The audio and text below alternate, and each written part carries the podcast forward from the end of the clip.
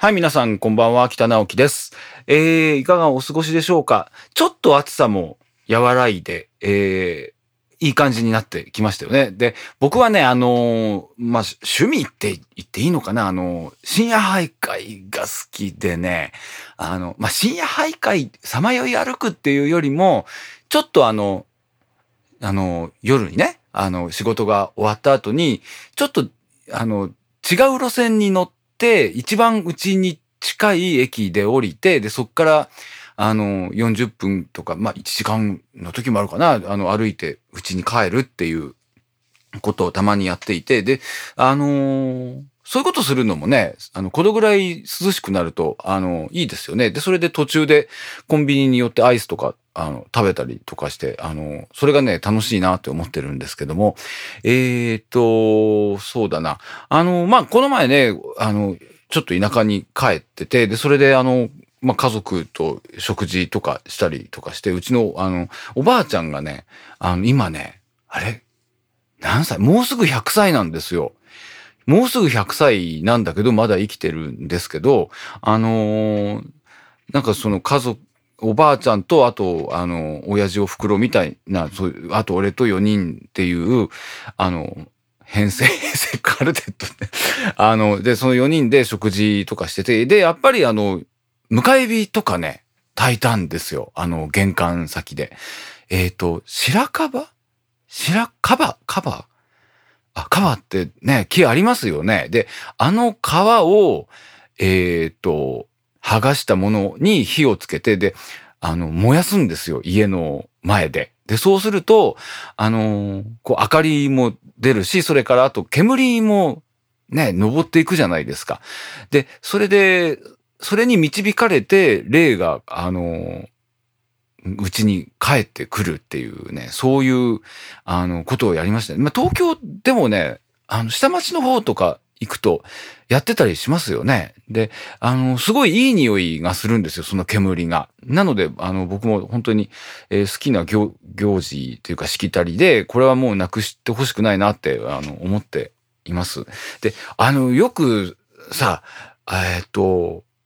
なん、あの、お盆の時に仏壇に、キュウリとか、ナスとかに、あの、マッチ、マッチ棒とか割り箸とかをこう、刺して、馬とか、牛みたいにして、あの、置いとくじゃないですか、仏壇の前に。で、あれって何なのかなと思ってたら、あれはあの、あれに乗って、霊が帰ってきたりとか、あと、霊界に帰っていくっていうことなんだそうなんですよ。ただね、僕ね、自分が、自分が死んでも、なんか、ああいう、キュウリとかナスに乗って帰って、なんか間抜けで、だし格好悪いので、あんまりああいうのに乗って帰ってきたくないなと、思うの、ちょっとやめてほしいなと思うんですけども。で、それで、えっ、と、その家族で4人で話してて、やっぱりお盆なので、あの、霊のね、話とかになって、で、えっ、とね、僕ね、ちょっと前にね、あの、人にね、あなたには、あの、先祖霊で、で、恨みとか嫉妬とかを残して死んだ女の人がついてますよって言われたことがあったんですよ。で、それで、あの、まあ、そんなことがあったんだよっていう話を、あの、してたら、祖母が、あの、でもああんたそんな人に恨まれるようなことしてないでしょとかって、あの、なんかこう、確認のように聞かれたんですよ。で、でも、あ、してるよって言っちゃったんですよ。で、あの、してると思うので、うん。で、で、そしたらうちの親父が、あの、あの、いや、人はね、普通に生きてたって必ず、あの、どんなに貧困法制にしてても勝手に恨んでる人はいるし、それから妬んだりもされるから、それは仕方がないんだよって、あの、言ってましたけど、あの、うん、でも本当にそれはね、あの、うん、そうだなと思いますよね。あの、まあ、できるだけね、僕もそうやって人に恨まれないように、あの、生きたいなとは思ってるんですけれども、えっ、と、ね、恨んで、このラジオを聞いて、僕をね、こう恨んでる人とか、あまあ、恨んでたら聞かないとは思うんですけど、あんまり恨まれ、恨んで欲しくないなとは、あの、思っております。で、まあ僕もね、あの、一人、あんまりこう、恨んだりとか、妬んだりとかっていうことはしないように、あの、生きていきたいなと思ってます。えーと、それでですね、あのーあ、あの、田舎にね、よくあの、産直、産地直送、なんか産直売り場みたいなのってありますよね。道の駅、道の駅っぽい、なんその地元で採れた、あの、野菜とか果物とか、あの、漬物みたいなのを売っているところありますよね。で、あの、そこにね、えっ、と、行ってきて、で、それで結構ね、あの、東京では信じられないぐらい、あの、大きい野菜、鮮度が良くて美味しい野菜が、あの、全然東京よりも安く売ってたりとかするんですよ。で、それで、うちの方に、あの、まあ、どこにでもあるのかな。でも、あの、青唐辛子があるんですよね。で、それで、えっ、ー、と、岩手県ではそれを南蛮って言うんですよ。あの、南蛮トライっていう、あの、あの南蛮なんですけど、えっ、ー、と、シシトウよりもっとこう、がっしりしてて、ちょっとな、長いようなものなんですけども、まあ、青唐辛子ですよね。でも、タイ料理の青唐辛子よりは全然でかいものなんですよ。で、それで、えー、っとね、それをね、お土産に、えー、っと、買って帰ってきて、っていうか、あの、うちの、あの、親が送ってくれたんですけど、で、さっき食べたらね、すっごい辛かったんですよ。で、それで、えっ、と、ああいう産直のところで売ってる野菜って、そのビニール袋とかにさ、あの、なんとかさん、あの、私が作りましたみたいに、シールが貼ってあるでしょ？で、その名前とか、なんか似顔絵とかって。で、愛子さんっていう人が作った南蛮なんですよ。で、愛子さんは、あの、その南蛮でも激辛とそうじゃない普通のがあるっていうのがあって、で、それで、あの、激辛には激辛っていうステッカーを貼ってあって、で、普通のには何も貼ってないみたいに分けてあるんですよね。激辛と普通の。で、あのー、前にね、あのー、僕の友達が、ちょっと遊びに来たことがあって、で、やっぱりその山直に連れてったら、その愛子さんの、あの、南蛮があって、で、買って帰って、で、東京に、あの、も、買って帰って、で、それで家で、あの、なんか網焼きみたいにして食べたら、普通のを買ったのに、すごい辛くて、で、なんか旦那さんとかがすごいひどい目にあったとかって話を聞いたんですよ。で、それで、あ、じゃあたまたまそれは愛子さんがなんか貼り、ステッカーを貼り間違えたんだろうなと思ってたんですけど、今回僕も同じ目にあって、で、本当にね、しばらくね、あの、口が聞けないっていうか、まあ一人でいたので 別に口を聞く必要ないんですけど、何にも言え、言えないし、なんかその、ずっと舌をこう、舌を出してなきゃいけないぐらいの、あの、感じになって大変でしたよね。で、やっぱり僕がその食べようと思ったのも、あの、激辛って書いてないやつだったんですよ。愛子さんの。で、この愛子さんってどういう人なのかなって、こんな間違えるってすごいなと思うんですけども。で、本当にあの、辛い、辛くて、で、それで、あの、や、ヤフー知恵袋とかで、か、その辛いのを取るにはどうしたらいいのかなみたいに、あの調べたんですよ。もう舌を出したまま。で、そしたら、あの、な、あの、牛乳、牛乳がいいとか、牛乳とか、あと、なんだっけ？あ、ヨヨーグルトとかを、あの、食べるといいとかって書いてあったんですけど、それが、唐辛子の前に食べなさいみたいに 書いてあって、で、もうダメですよね、そんな、遅いですよ。で、それで、しかも、その、カプサイシンっていうんですか、その辛い成分。それを、あの、弱めるのは、その脂肪分がいいと。あの、牛乳とかヨーグルトの脂肪分がいいんだよって、あの、書いてあって、で、よく見たら、うちにあった牛乳とヨーグルトは、あの、えっと、無脂肪脂肪ゼロのやつだったんですよ。だから何にも、もう効果も何もなくて、で、本当にあの、ずっと舌が痛いままだったし、それからあと、あの、えっ、と、その、えっ、と、南蛮をこう手でヘタをこうちぎったりとかした手でなんかトイレに行って、まあ、男の人はわかると思うんですけど、で、それでもまあひどい目にあってしまったりとか、だからね、本当にね、あの、口も下半身もひどい目に これはね、えっ、ー、と、もう、愛子さんに直接ちょっと連絡して、えっ、と、苦情を申し上げた方が、あの、いいのかなって思います。な皆さんもね、あの、岩手行ったら、あの、南蛮ってね、ちょっと、あの、激辛じゃないやつは、美味しいんですよ。あの、ピリッとしてて、で、それで、えっ、ー、と、あれ、味噌漬けにするのかな？あ、韓国にありますよね、そういう。あの、青唐辛子の味噌漬けって。だけどね、あの、網焼きみたいにして、で、それで、えっ、ー、と、醤油とかちょっと垂らすだけで、あの、なんか、あの、白飯とかが何杯も食えるみたいな、なんかそういう風にあの食べれるので、えー、よかったら、あの、産直に行って、あの、買ってみてほしいなと思うんですが、愛子さんのじゃないのにした方が、あの、いいんじゃないかなと思います。はい。それでは、えー、っとですね、またあのーえー、リスナーの方からあのメールをいただきました。で、これね別にあのラジオで読んでくださいっていうメールじゃなかったんですけど、あの、なんかラジオで紹介する、したいなと思って、で、それで本人に、あの えっと、連絡して、で、そしたら、あのあいい、読んでいいですよって言われたので、あの、ご紹介したいと思います。これ前にもあのメールいただいた方なんですけれども、えー、ラジオネーム、ガラスの40代さん。こんばんは。もう東京にお帰りでしょうか？先日の北クアルテット、原譜、素晴らしかったです。厳格さの割合が思っていたより抑えめでしたが、メンバーの皆さんの姿に気高さや威厳に満ちた雰囲気、本当に神のようなものを感じ、半分放心状態のようになりながら客席から見上げていました。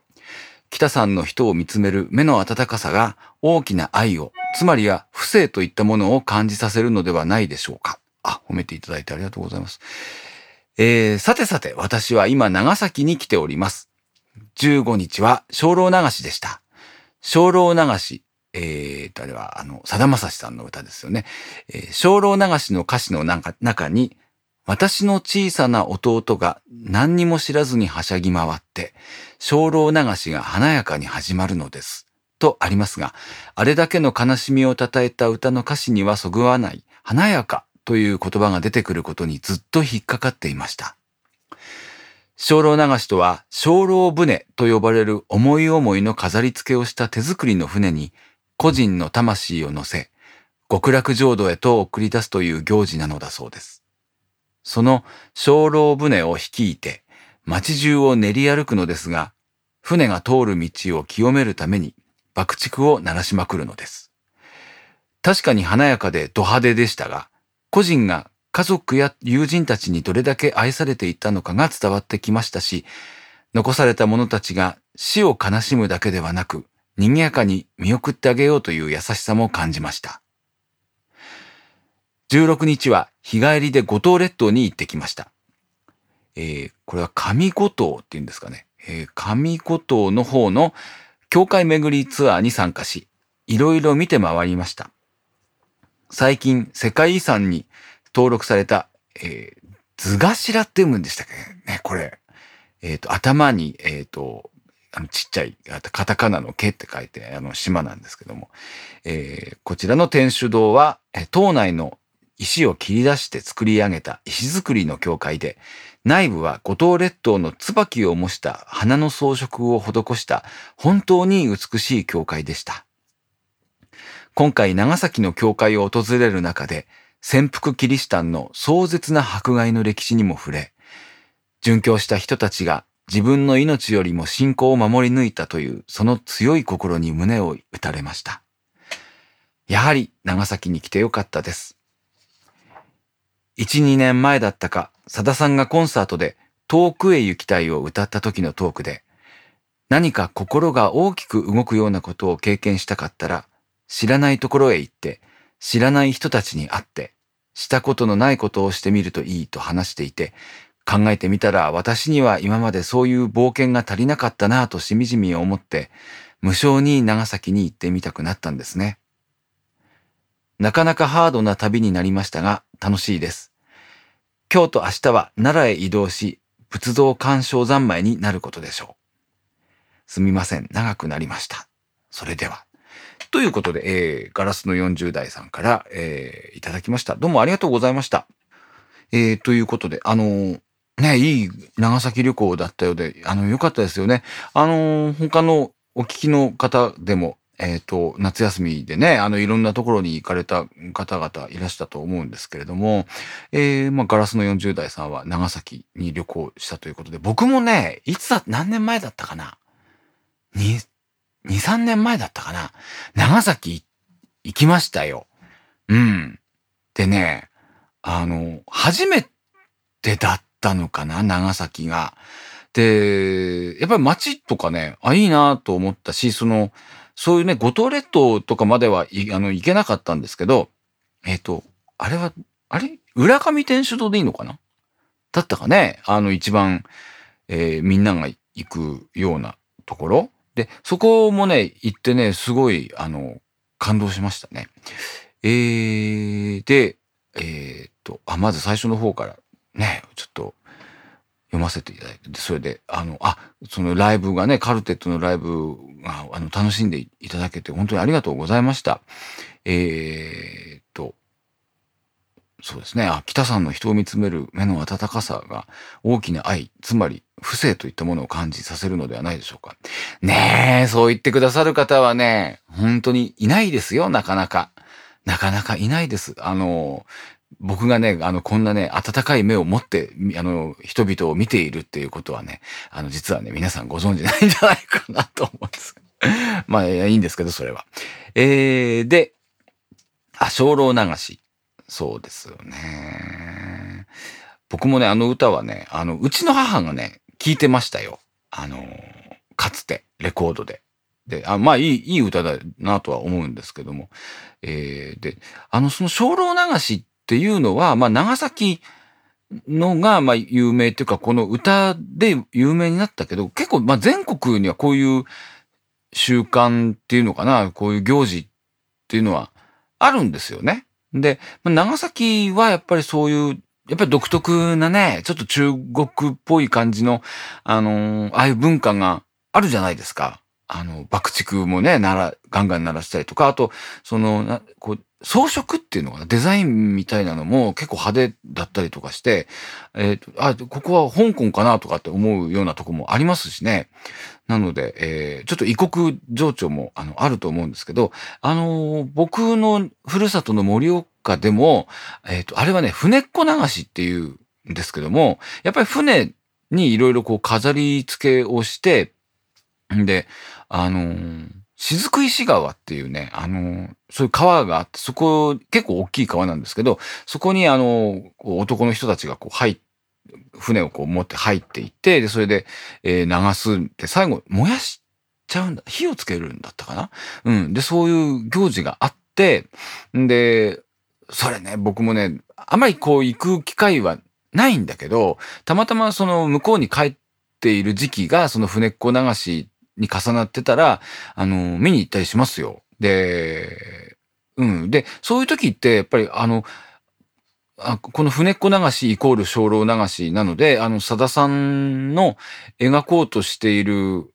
ものっていうのは、この船っ子流しみたいな感じなのかなって思ったりはしてたんですよね。うん。で、それで、えっ、ー、と、まあ、東北なので、そのお盆の船、お盆の終わりの船っ子流しが、あの、夏の終わりなんですよ。だから、ちょっとこう、切ない感じもあって、あの、あ、いいなーって、あの、思ってたんですけど、まあ今日のね、この、あの、放送の最初の方にも言ったように、その、霊がね、まあ、霊って言っちゃうとあれ、あれだけど、あの、先祖のそういう魂が、まあ最初はそのカバを焼いた、えっ、ー、と、煙に乗って帰ってきて、で、それで、えー、しばらく、あのー、家族と一緒に過ごして、で、それで、えー、この精霊流しで、あの、また、も、あの世に戻っていくみたいな、そういうことじゃないですか。だから、うー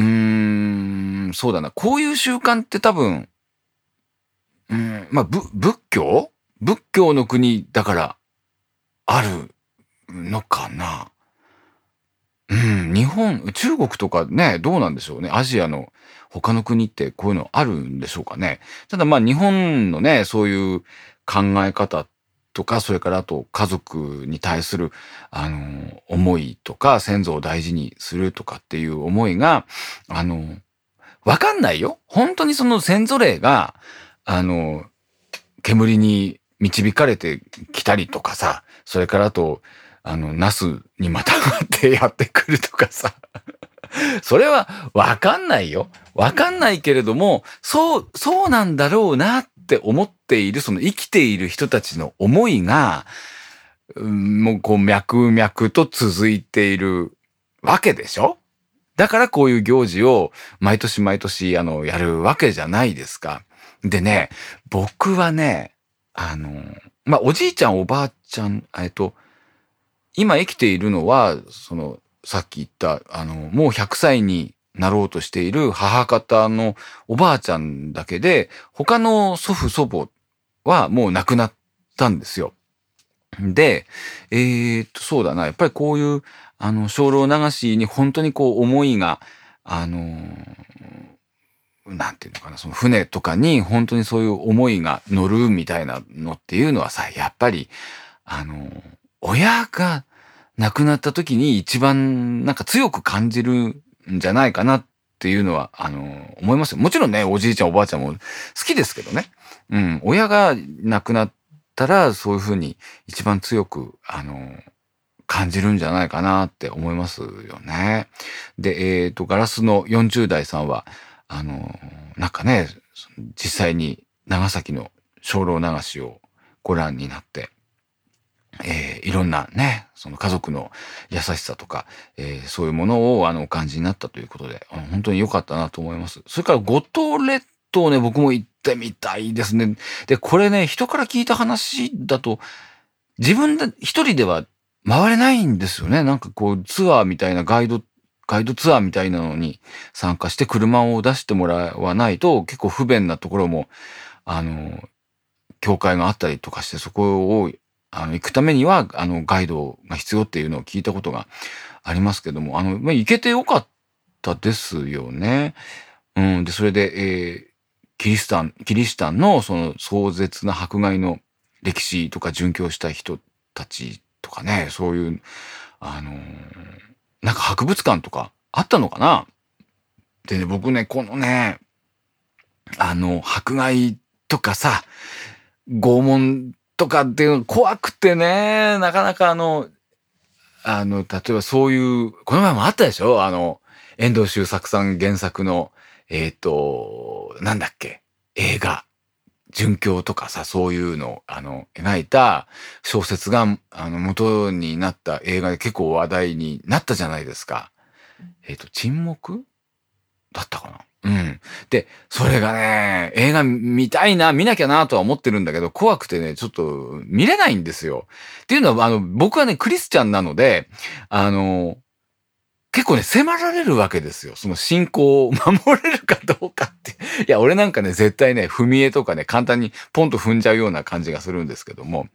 うん、なので、まあ、でもね、そのうち嫌だ嫌だと言って、いずに、あの、うん、ちゃんと、ちょっと見てみたいなとは思います。えー、で、それで、あの、さださんのコンサートってね、遠くへ行きたい。これ聞いてみたいですね。いいでしょうね。さださんの歌で遠くへ行きたいっていうのもね。で、えっ、ー、と、ね、彼の MC で何か心が大きく動くようなことを経験したかったら、知らないところへ行って知らない人たちに会って、したことのないことをしてみるといい。うーん、そうですね。で、まあ、ガラスの40代さんはそういうことを今まであんまりしてこなかったから、えー、無償に長崎に行ってみたくなった。うん、僕ね、あのー、そう、僕ね、ほら、あの、外国行くじゃないですか。たまに。で、それで、えっ、ー、と、うん、でも、そうだな、心が大きく動くようなこと、そう、ただね、あんまりね、僕はね、なんていうのかな、うん、あんまりね、どっか行ってもね、何もしなかったりとか、ただ一人で、そこら辺をこう、さまよってるのが好きだったり とかもするので、そんなに冒険、冒険はしてないかなうん。え、なんだろう、治安の悪いところを夜一人で歩いてみるとか、まあそういうことぐらいですかね。うん、でも、あの、なんだろう。僕にとって何か心が大きく動くようなことって何かな？多分ね、これはね、なんか旅行、僕にとってだよ。あの、ガラスの40代さんにとってはその長崎だったっていうことだけど、えっ、ー、と、僕にとってはね、あの、いろんな人と演奏することかなって思う。うん。その人、一緒に演奏する人を通して何か心が大きく動くようなことがあるし、うん。なんだろ、知らないところへ行って知らない人たちに会ってっていうことじゃないのかもし、ダイレクトにね、そういうことじゃないのかもしれないけれども、うん、あのー、初めてのさ、あの、相手と一緒に演奏させてもらうっていうのは何かね、やっぱり、あの、ある種冒険かもしれませんよね。うん。ということで、あの、まあ、あ、んまりね、危ないところに行ったりとかするのは良くないなと思うんですけれども、あの、これからもね、たまにこうお休みがあったらね、あの、今まで行ったことがないような、まあ、国内でもね、海外でもね、ぜひ行っていただきたいなと、えー、思います。えっ、ー、と、なんかうちに今日届いたんですけれども、えっ、と、ラティーナって、あの、あるじゃないですか、あの、ラテン音楽とかワールド、ワールドミュージックの雑誌って、えっ、ー、と、それのね、9月号に、あの、特集単語と私っていう、え特集単語と私、音楽家たちが語る単語との出会いっていう、あの、なんか、そういう特集があって、で、それで、えっ、ー、と、僕とか、それからあと、あの、何人かの、まあ、単語に関わっている日本のミュージシャンが、あの、何かこう文章をあの寄せるっていうのがあってで僕のあの文章もあの載っていますのでよかったらあの書店とかであの、まあ、楽器屋さんにもあるかもしれませんけど、えー、よかったら読んでいただきたいと思います。ということで、えー、今日も最後までお聴きくださいまして、えー、ありがとうございました。北直樹でした。